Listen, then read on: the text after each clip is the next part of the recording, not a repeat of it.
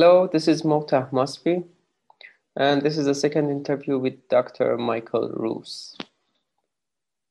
Have you also seen that annoying ad that comes up all the time on YouTube? Gaia, Gaia, Gaia. Well, I had to learn how to disable that ad, not to see it anymore. But it has a long story behind it, and an interesting one. Which is not limited to that annoying website.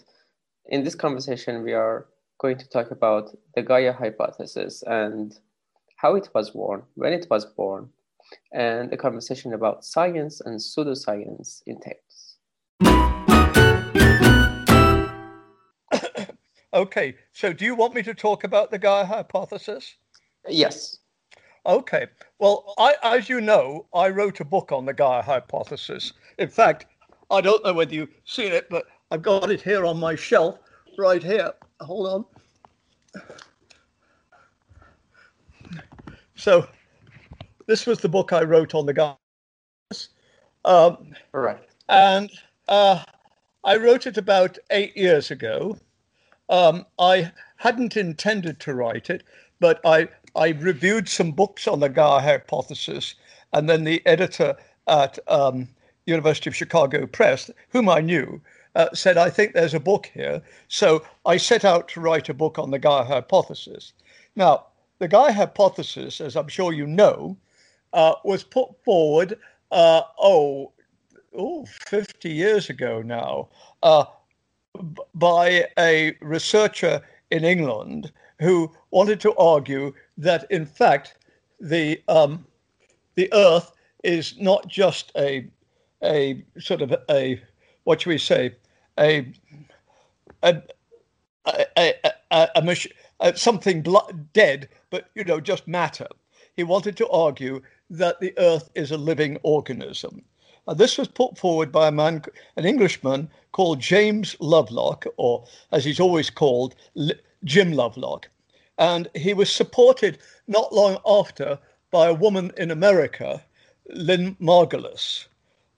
I should say that, just to start, that both Lovelock and Margulis were and are considered independently very good scientists in their own right.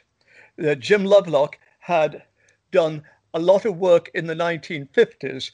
He was very good at inventing machines for finding small substances and those sorts of things. So by the time he discovered or came up with the Gaia hypothesis, he was already a fellow of the Royal Society in England. So he was at the top.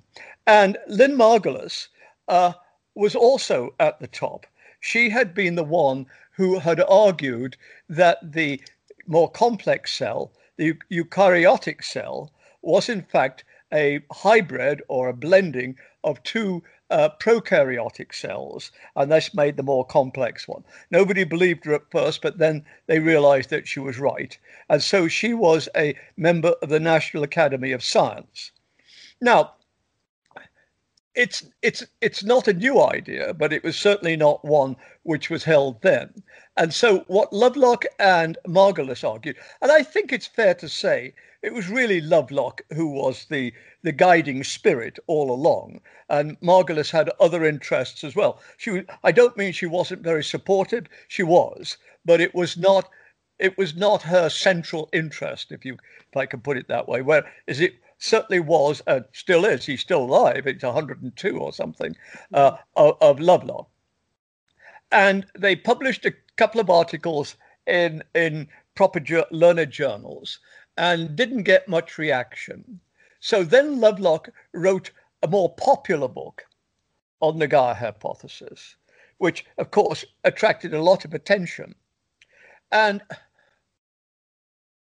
there was a lot of discussion about it, and including philosophical discussion about whether or not the hypothesis that the Earth is an organism can be falsified or not. Does, you know, if you're a Popperian, can you put it to the test, and that sort of thing.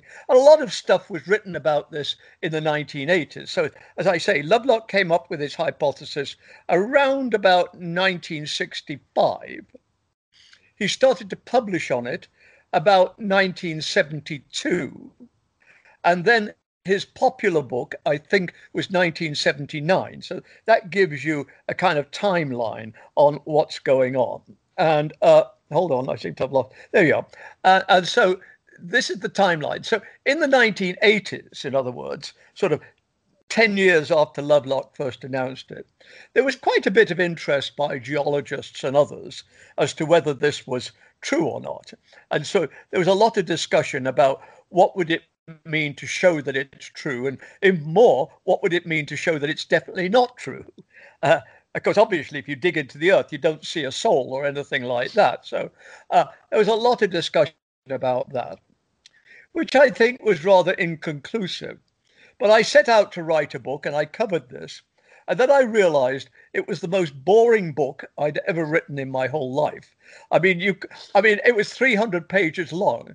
And I swear to God, if anybody could get to page 100 without falling asleep, they were better than I was. You know, you need a strong black coffee.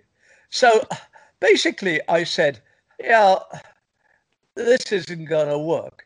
And then I had a real brainwave, and I still think it was a brainwave, because the interesting thing was, as I say, Lovelock went really public around 1979, but thereabouts. And as I say, he got a lot of popular attention, and the general public loved the idea. People picked up on it, and it became it was something certainly that the hippies in California liked, because they'd already been arguing just that.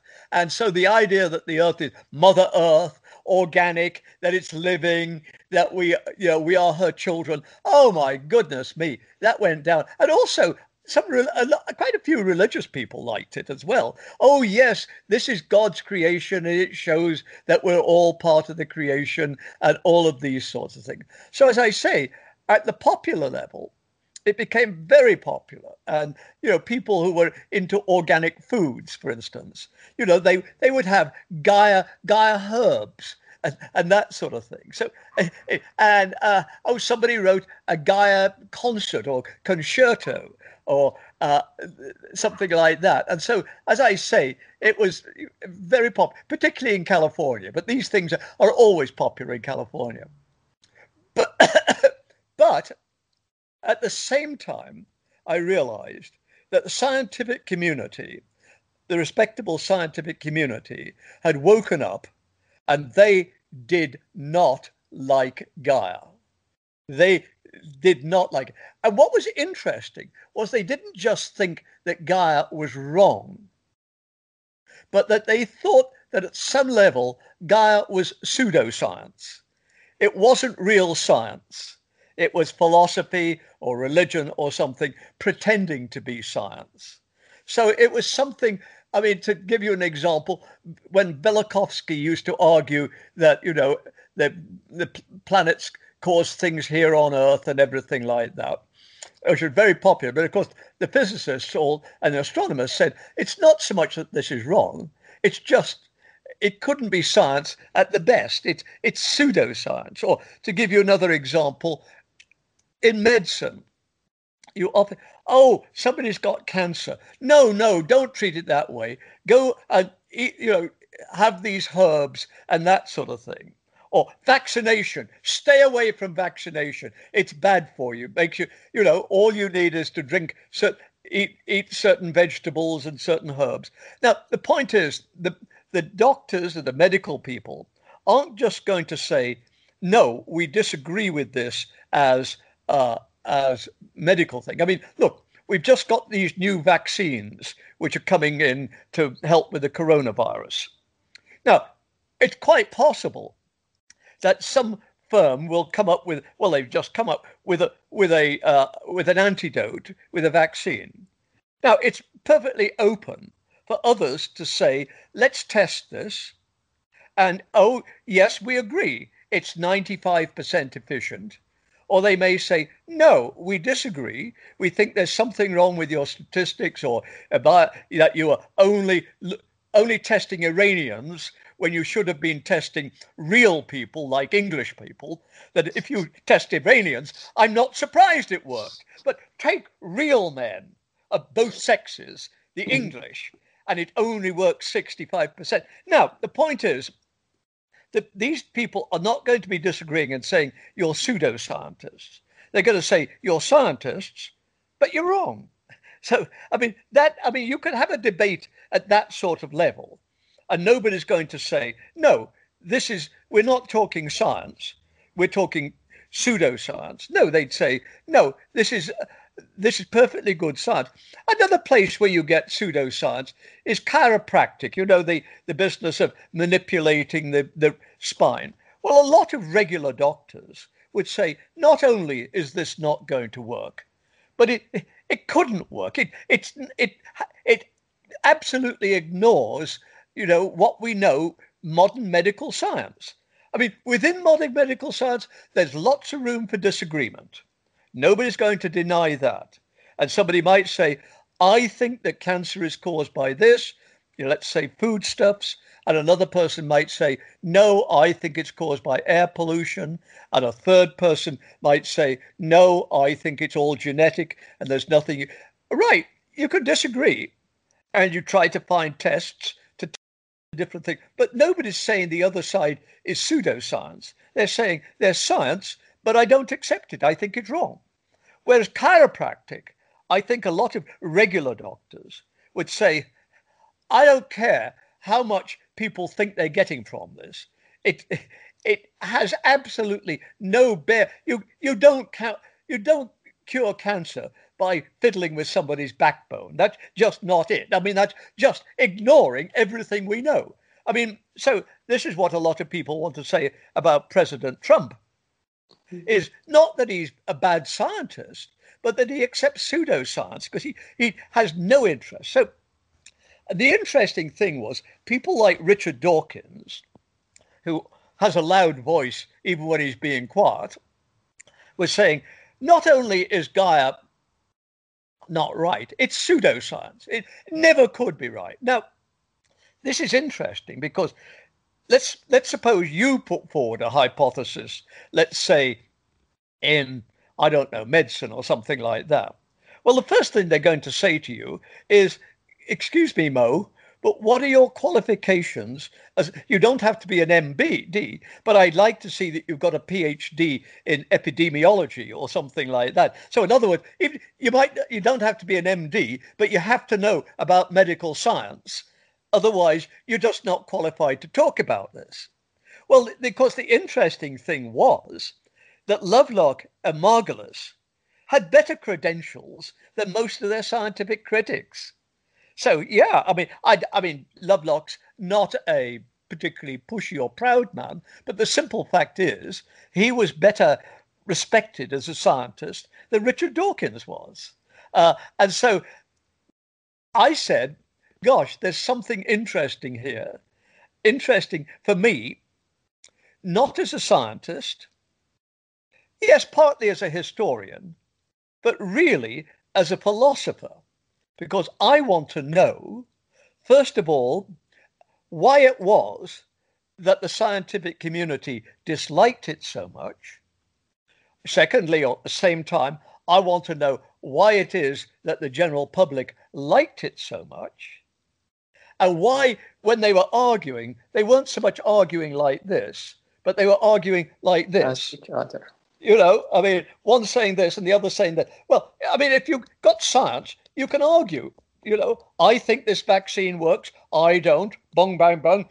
The vaccine works. Or no, it works, but not as well as you thought it did. Fine. But when you've got this going on, the trouble is there's no resolution. So I was interested in what was going on. Now, I'm an evolutionist. So what I do when I want to find these answers out is hold on, you're just a small picture on my thing. It's okay. I've got you. It's okay. Yes. You've got me, have you? Yes, I have got you. Okay, that's okay. That's I see what I'm going to do. Hold on. Oh my God! Now I've got you. I've got so much of you now. I'm not sure. I don't know that I want this much. Hold on. It's over here. It doesn't really matter. I've got you well enough at the moment. Anyhow, Okay, so as I say, oh, I see. Choose screen to share. Well, I'm not sure. Oh, it doesn't really matter. Anyhow, so what I'm saying then is that as far as I was concerned, there were some really interesting, oh, just a sec, I think I can get it this way. Oh, there we are. Now I've got you back. Okay. So anyhow, so what I was saying was I was really interested then, but I'm an evolutionist. And so I think that when you want to know things about the present, you look at the past. I mean, just to take an example that will make sense to you in your situation. If I want to know why Iran and the US are on such bad terms, yes, I can look at what's going on today. But my first question is, let's go to the past. Let's see, you know, let's see when this started, or let's go back, you know, to the First World War and, you know, the founding of all these different states after the First World War and these sorts of things. And let's see if some of the problems we're living with today were problems because things were done in the past, which, as it were, now we look at it and we say, well, I could have told you it would go wrong, but you didn't listen to me. So I was interested in this. Now, what I found was that this turned out to be an absolutely wonderful topic for somebody like me, who's both a historian and a philosopher of science, because I went back to the Greeks, and Plato in the Timaeus believed that the Earth is an organism. He thought the whole universe was. And although Aristotle didn't quite think that, he was certainly on side with looking at things from an organic point of view. He thought in terms of what are known as final causes. And what I discovered was that it was during the big thing about the scientific revolution, Copernicus to Newton, was less the science and more the change of what linguists call root metaphors. That up to then, everybody had looked at the world organically. And then after that, people looked at the world from the point of view of machines, mechanically. And so the mechanical position pushed out the organic position. Except, of course, it didn't entirely. And certainly the German Romantics, people like Goethe and the philosopher Schelling and the anatomist Lorenz Oken, all said, no, we want to accept the organic metaphor. We believe this. And the interesting thing is, from then through, you've had a succession of people, not just Germans, but certainly in England and in America, and not just in California, but California went down well, but who are organicists, who look at the world from the point of view of an organism. Now, I found something very interesting that I don't think Lovelock wanted people to know about, and that this is the following, that the rather strange German mystic polymath, Rudolf Steiner, who was the founder of the Waldorf schools, everybody knows about the Waldorf school system, was in fact an organicist, and he was a believer that the Earth is an organism. Now, Lovelock's best friend in the 1960s was the novelist William Golding, who's famous for writing The Lord of the Rings. Is it The Lord of the Rings? Lord of the Flies. That's Tolkien. Flies, rings, what the hell? Anyhow, so, and I discovered that, in fact, although I don't think he still believed it, that William Golding had been a very keen supporter of Rudolf Steiner. And I'm pretty certain that Lovelock got a lot of these ideas from there. We know that the name Gaia, he said, I got it from Golding. And we know, for instance, that Lovelock sent one of his children to a Steiner school. When I asked him about it, he said, oh, no. But I expected him to say that, because Steiner is certainly not very, not considered very high up. I mean, he certainly is considered to be a pseudoscience in scientific circles. For instance, he argues that vaccination is a bad thing, because getting childhood illnesses like mumps and measles and these things are part of normal childhood development. And so, as I say, I think Lovelock got it from there. Now, okay, but it was starting to come clearer to me now that, in fact, Lovelock was a regular scientist, but with the Gaia hypothesis, he was moving from the mechanistic position over to the organic tradition, which, as I say, had been the one before the scientific revolution, but had been revived by the German romantics, people like Goethe, and of course then had a great influence, for instance, in American thought through the transcendentalists, people like Emerson and Thoreau.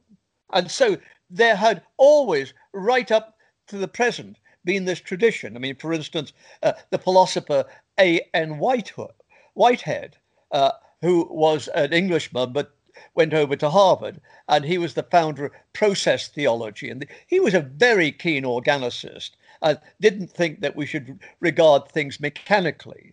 Always said, no, the right way to look at things is organically. So, in other words, what I found was that I wasn't surprised on the one hand that people like Dawkins were very much opposed to the Gaia hypothesis, because for them, it represented something out of the tradition that had been rejected back in the 16th and 17th century. And Dawkins, if anything Dawkins is, he's a mechanist. I mean, Dawkins says that he looks upon genes as, the body is just a machine for making more genes for the next generation. I mean, Dawkins is quite explicit in trying to think of, let's say, the working of the genes and transmissions and these things, not organically. It's all, cogs and wheels and things going round and round and round. So Dawkins is completely in the mechanical tradition. So for somebody like him, the Gaia hypothesis, which is in the organic position, is going to be anathema. Whereas the Californian hippies, all the people who believe in organic food and, organic medicine and these sorts of things, all these people who say that the secret to good life is not taking drugs, but eating the right foods, and, you must avoid meat, or you must avoid gluten, or you must, whatever it is. And so they're all the organic tradition. And so, as I say, I didn't find it at all surprising then that so many people over there took the Gaia hypothesis with a great deal of pleasure. And the fact that so distinguished a scientist as Lovelock was pushing it was music to their ears. So this was what I found the clash to be. Now, how does it resolve itself? Well, there are different parts of this, because it wasn't long before, as I say, the regular scientists weren't just saying that Gaia was wrong, but they were saying that it was pseudoscience. Now, one interesting thing I found out, which I didn't expect, is I don't think there is any such thing, as it were, existing out there that is pseudoscience. I mean, I think it's existing out there that you're Iranian and I'm not, okay? I mean, I think that is an objective part of the world, okay? Mm-hmm. Whether or not, let's say, whether or not the kind of position that Vice President Biden represents, as opposed to the kind of position that President Trump represents. Two very different perspectives on the earth, very different philosophies. Well, of course, obviously, these aren't just matters of fact. Biden's an Iranian, Trump's an Englishman sort of thing. I mean, that's not, it's much more a question of dispute. And I started to realize, and I don't think I was the only one, that in fact, pseudoscience is not some thing.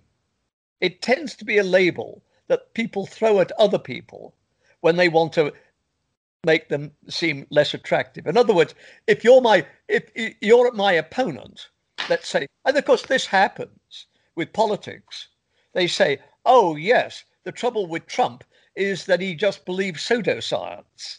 Now, of course, Trump supporters would say, no, we're the ones who've got real science, and you're the ones who, if anything, are the pseudoscientists. So the term goes back and forth like this.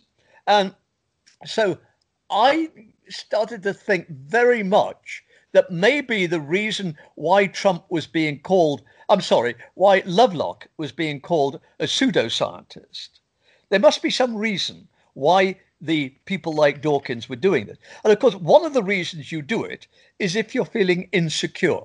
If, for instance, you're not quite sure of your position, then what you do is you dash off and call the other people pseudoscientists.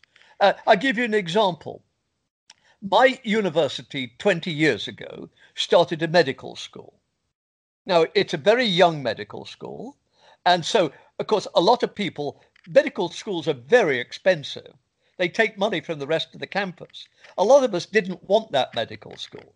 So what the medical school did was they said, oh, yes, but we're going to turn out general practitioners who will work in rural areas and work with black people a lot. Now, how can a good liberal like me object to the medical school then? They're not just serving the rich. They're going out to help people that I think should be helped. Yeah, so I said, I'm in favor of the medical school. But then one of the politicians in Florida, who was a chiropractor, got a lot of money, I don't know, $20 million or more, and gave it to the medical school and said, I want you to start a department of chiropractic. Now, had Harvard done this, well, you know, Harvard can do this. But a young medical school in the American South, which is only 20 years old, it could not afford to have a faculty or a department of chiropractic within it, because everybody would jump on them all over and say, what the hell kind of place is this? So what was interesting was, although I know that the doctors and chiropractors in Tallahassee, where I live, generally get on just fine. And I know there's more than one doctor who doesn't really believe in chiropractic, but thinks maybe, you know, spinal manipulation isn't a bad thing. We'll say to somebody, well, you're having a lot of back pain. You know, you might try a chiropractic. I'm not sure it's going to work, but you might find it, you know, even if it's just as placebo. So, in fact, relationships were very good. But, of course, as soon as the Orthodox medical people became threatened, the first thing they said was, oh, chiropractics is a pseudoscience. I mean, I went through the newspapers and found this. They'd never said it before, but then they said it. And then when the money was taken away and it wasn't, they gave up. I never saw another claim that chiropractic was pseudoscience. So I thought, why are Dawkins and company calling Gaia a pseudoscience? Well, of course, the thing is, as you probably know, or perhaps you don't know, is by the 1970s, there were a huge number of rows, not to do with Gaia, going on in the evolutionary community. For instance, Edward O. Wilson had published Sociobiology, and his critics, even people in his own department, like Stephen Jay Gould, were fighting, and so they were fighting. So they were not happy campers. They were, you know, and then, as it were, when Gaia came along, it was like something wonderful from outside. They could all join forces and, you know, forget their own differences and say, "Ooh, you know, what shall I say? It's like the English and the Scots and the Welsh don't much like each other, and they're going to be fighting. But then the Germans, you know, arrive on the doorstep and they want to invade Britain, and it's not England. You know, it wasn't the Battle of England." It was the Battle of Britain. Suddenly, the English and the Scots and the Welsh all discover that they're friends and they're all part of the same community, because they're going to fight Hitler. So, and now it's over. What's happening is that the Scots want to vote for their own independence. So, you know, it's one of these things which goes up and down. So I had a strong suspicion that a lot of the opposition by the scientists to Gaia was less hardline science and more a function of their own insecurities. I mean, I don't think it was just that. And I think that this is very interesting because in the last, let's say, 20, 30 years, Gaia has done very well, except nobody calls it Gaia anymore. They call it Earth System Science. Earth System Science. It's the same stuff. They don't use words like organism, but they use the same arguments that Lovelock did. And now people say, yes, Lovelock was certainly the founder of Earth System Science, and that is a thriving part of geology. So, they're not going to use the name Gaia because that's got bad connotations. They might not even talk about the Earth as an organism. But why did Lovelock want to say the Earth is an organism? Well, because he said, I see, it's like the blood going round. Things, there's loops of causation. A causes B, the sun causes the rain goes up in clouds, then the clouds descend on the Earth, and then that fertilizes the Earth, and then it flows back in rivers down to the sea, and then the sun does it all over again. And of course, he said not only that, but often as the steam rises from from the sea, bacteria get up there, and then the bacteria go on, and then the bacteria, in other words, it's a feedback system. And what Lovelock said is that's just what you get in an organism. So the Earth is an organism. What today's scientists say is that's terrific. Yes, there's these feedbacks. Organism? I'm not talking about that. And so I think to bring a long story, and I obviously talking non-stop, to a close, in the end, I felt very, very pleased with this little book. I mean, I don't think, it's not the critique of pure reason or something like that, but it turned out to be a very nice essay in, what should we say, the history and philosophy of science. The Gaia hypothesis, it was put forward by good scientists. It was very popular with the general public. It was hated by the scientists. It had a long history. But then what happened was I asked, why did the scientists hate it? Well, because as much as anything, because they were insecure. It wasn't really Gaia's problem. It was their problem. And of course, now there are a lot of these problems have been worked out. So they, their worries have gone. They're not a thing like as insecure. But what has happened to Gaia is it goes on and does very well, but it changed its name. So it doesn't look like something in the organic paradigm anymore. It looks like something in the machine paradigm. Yeah, because you get feedback loops in the mechanical world. Pumps do this, heat, steam is condensed, water trickles down and starts all over again. The heat generates the steam goes up, it's used as a pump, and then what happens is you squirt cold water in, the steam is condensed and causes a vacuum, so the pump gets drawn down, and then the condensed steam is pulled out by a valve and goes trickling down to the bottom and is heated up again. So it's good. That's perfectly mechanical. It's not organic. And so I think what happened was that Lovelock's organic hypothesis was, as it were, transformed and taken from the organic world over to the mechanical world. They no longer used, of course, because they're not in the organism world, they're no longer going to call it an organism. They're going to call it, a feedback system, or so, which is perfectly acceptable in the. And so I think today, what I would end by saying is, it's a really interesting story.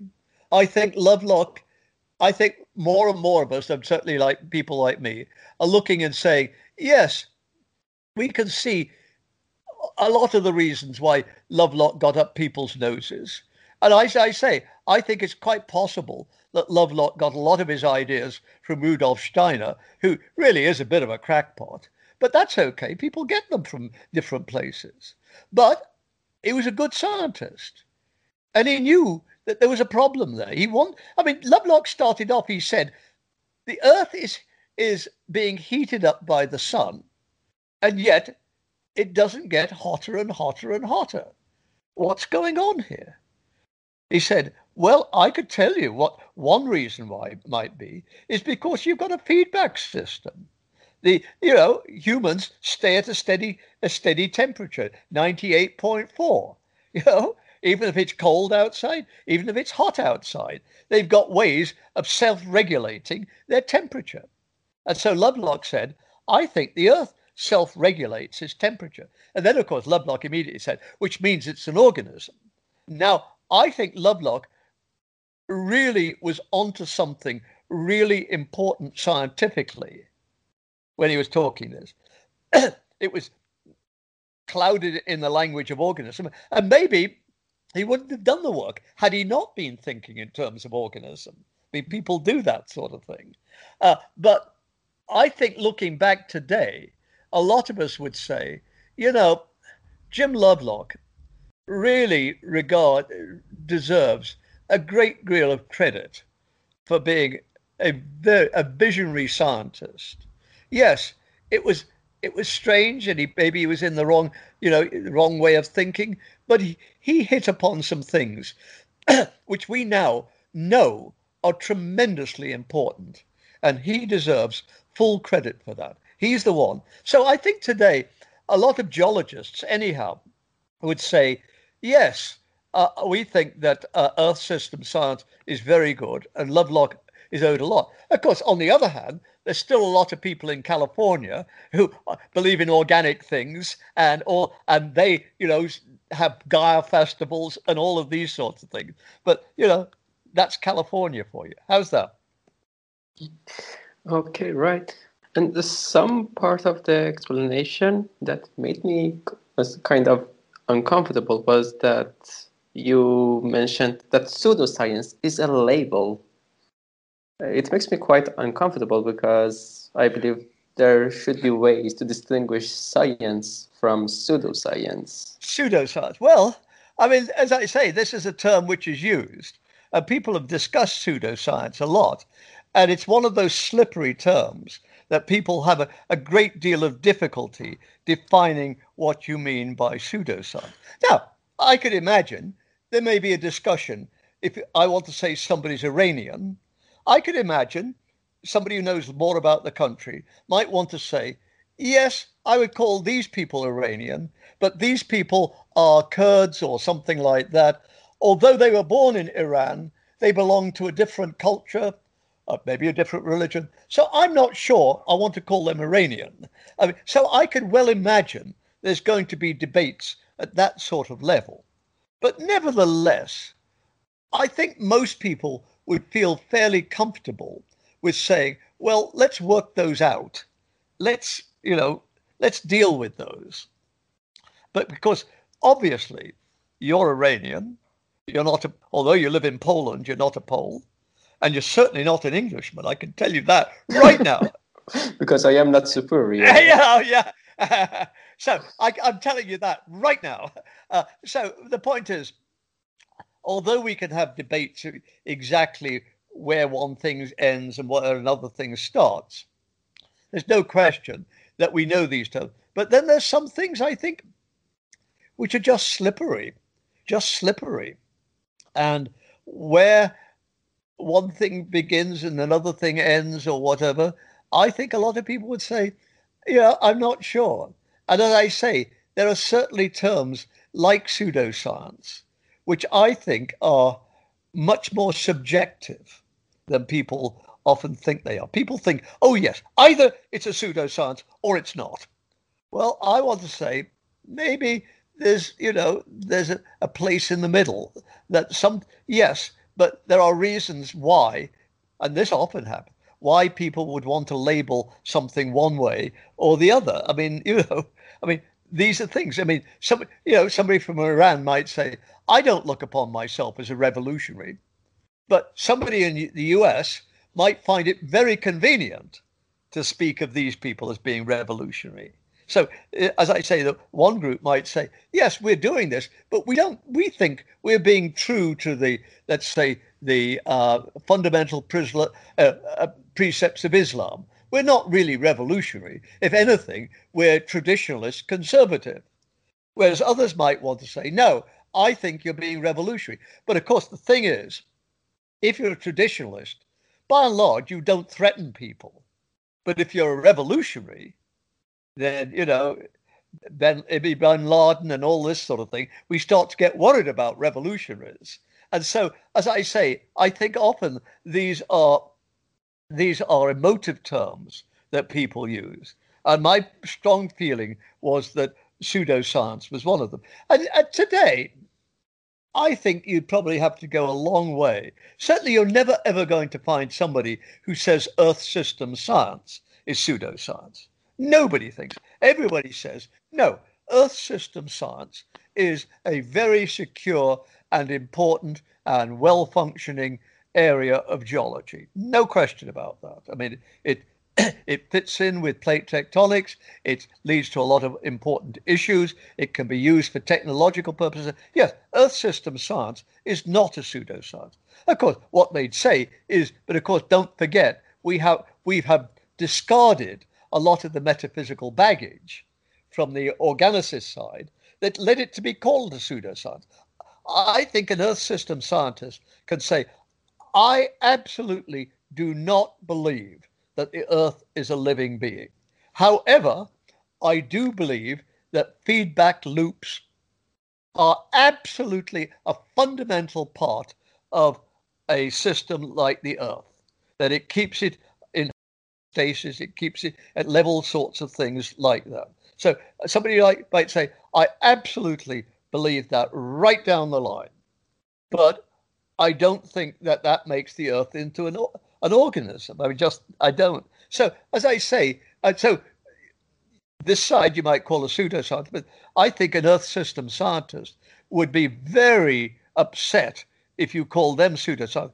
Although I have talked to a couple of them, and they said, we learned very quickly 20 or 30 years ago when we were getting going really on Earth System Science. The one thing, the one word we did not put in our papers for publication or for conferences. There was one word that we absolutely did not use, and that was Gaia. They said to me again and again, they said, I give these talks. They are, you know, they're almost straight out of Jim Lovelock, but the one word I absolutely do not use is Gaia, because as soon as I use the word Gaia, they put me on this side and I'm done for. So, you know, it goes, you know, just like that all the way. God, I don't know why it is. I think I keep knocking, you know, when I get talking, I tend to be very, not just vocal, but I use my hands a lot. And so, of course, part of the problem is every now and then I knock my computer sideways and my computer says, up yours. Yeah, we don't like, and you see, they just did it to me right now. They say, we don't like being knocked sideways. We'll show you. We'll cut you off from the full vision. And so that's what they've just done. And now then I have to get, now I know. You see, so this is what happens is I get very, you can see this. I use my hands a lot. Yes. I think if you tied my hands behind my back, I would, I'd be. You wouldn't be able to speak. You know, so there you go.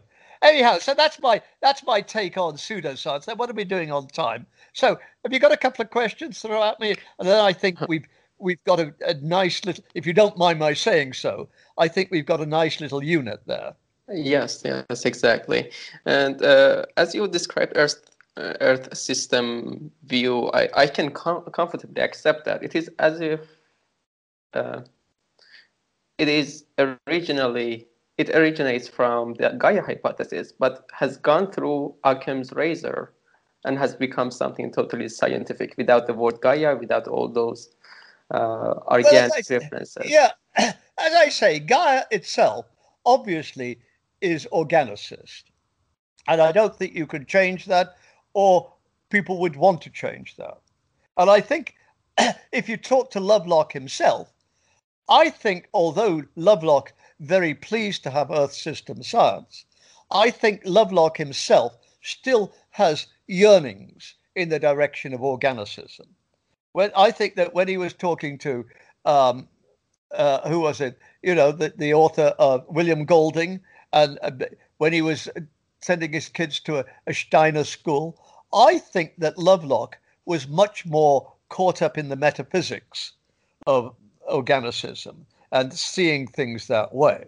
Now, that didn't stop him being, you know, so what he was doing was bringing his mechanical understanding over there. And I think that's what happens. And then, of course, there was the blow up. And so particularly Lovelock's students and followers took the mechanical stuff and brought it back again. But of course, you know, it was Lovelock who, you know, drew attention to this. But as I say, I think Lovelock himself is a little bit sorry. Yes, he knows that people aren't going to use the word Gaia in their talks, but he wishes they would. And so that's what happens. Thank you very much. My wife's bringing me a cup of tea, and she's looking at me and saying, "You've done an hour's talking. Time to you finish." There you go. Okay, so I will soon let you go, and I will pause the recording. Stop the recording right now.